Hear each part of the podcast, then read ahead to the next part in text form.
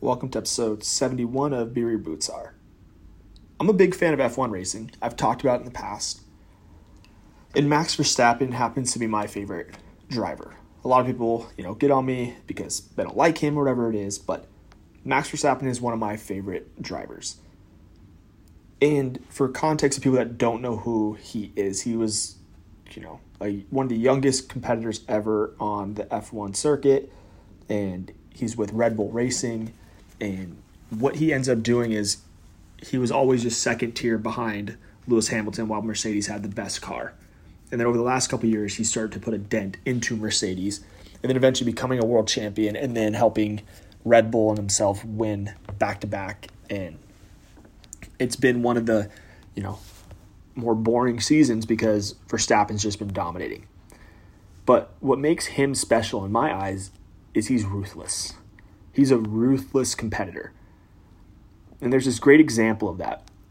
In F1, you get points for finishing in first through 10th. But then there's also this extra special point that gets thrown out for the fastest lap of the race. So if you get that fastest lap, you get an extra point.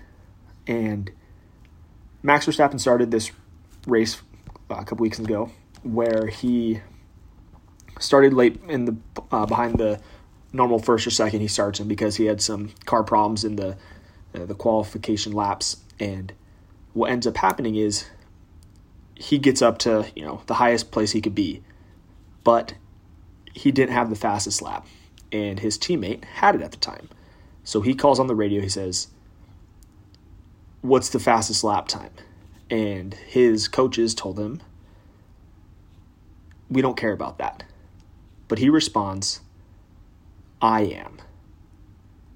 Two laps later, final lap of the race. His teammate wins the race. He comes in shortly behind after, but he got the fastest lap. To me, that's the ruthless competitor because he's going for world championship points. He's trying to be the best in the world.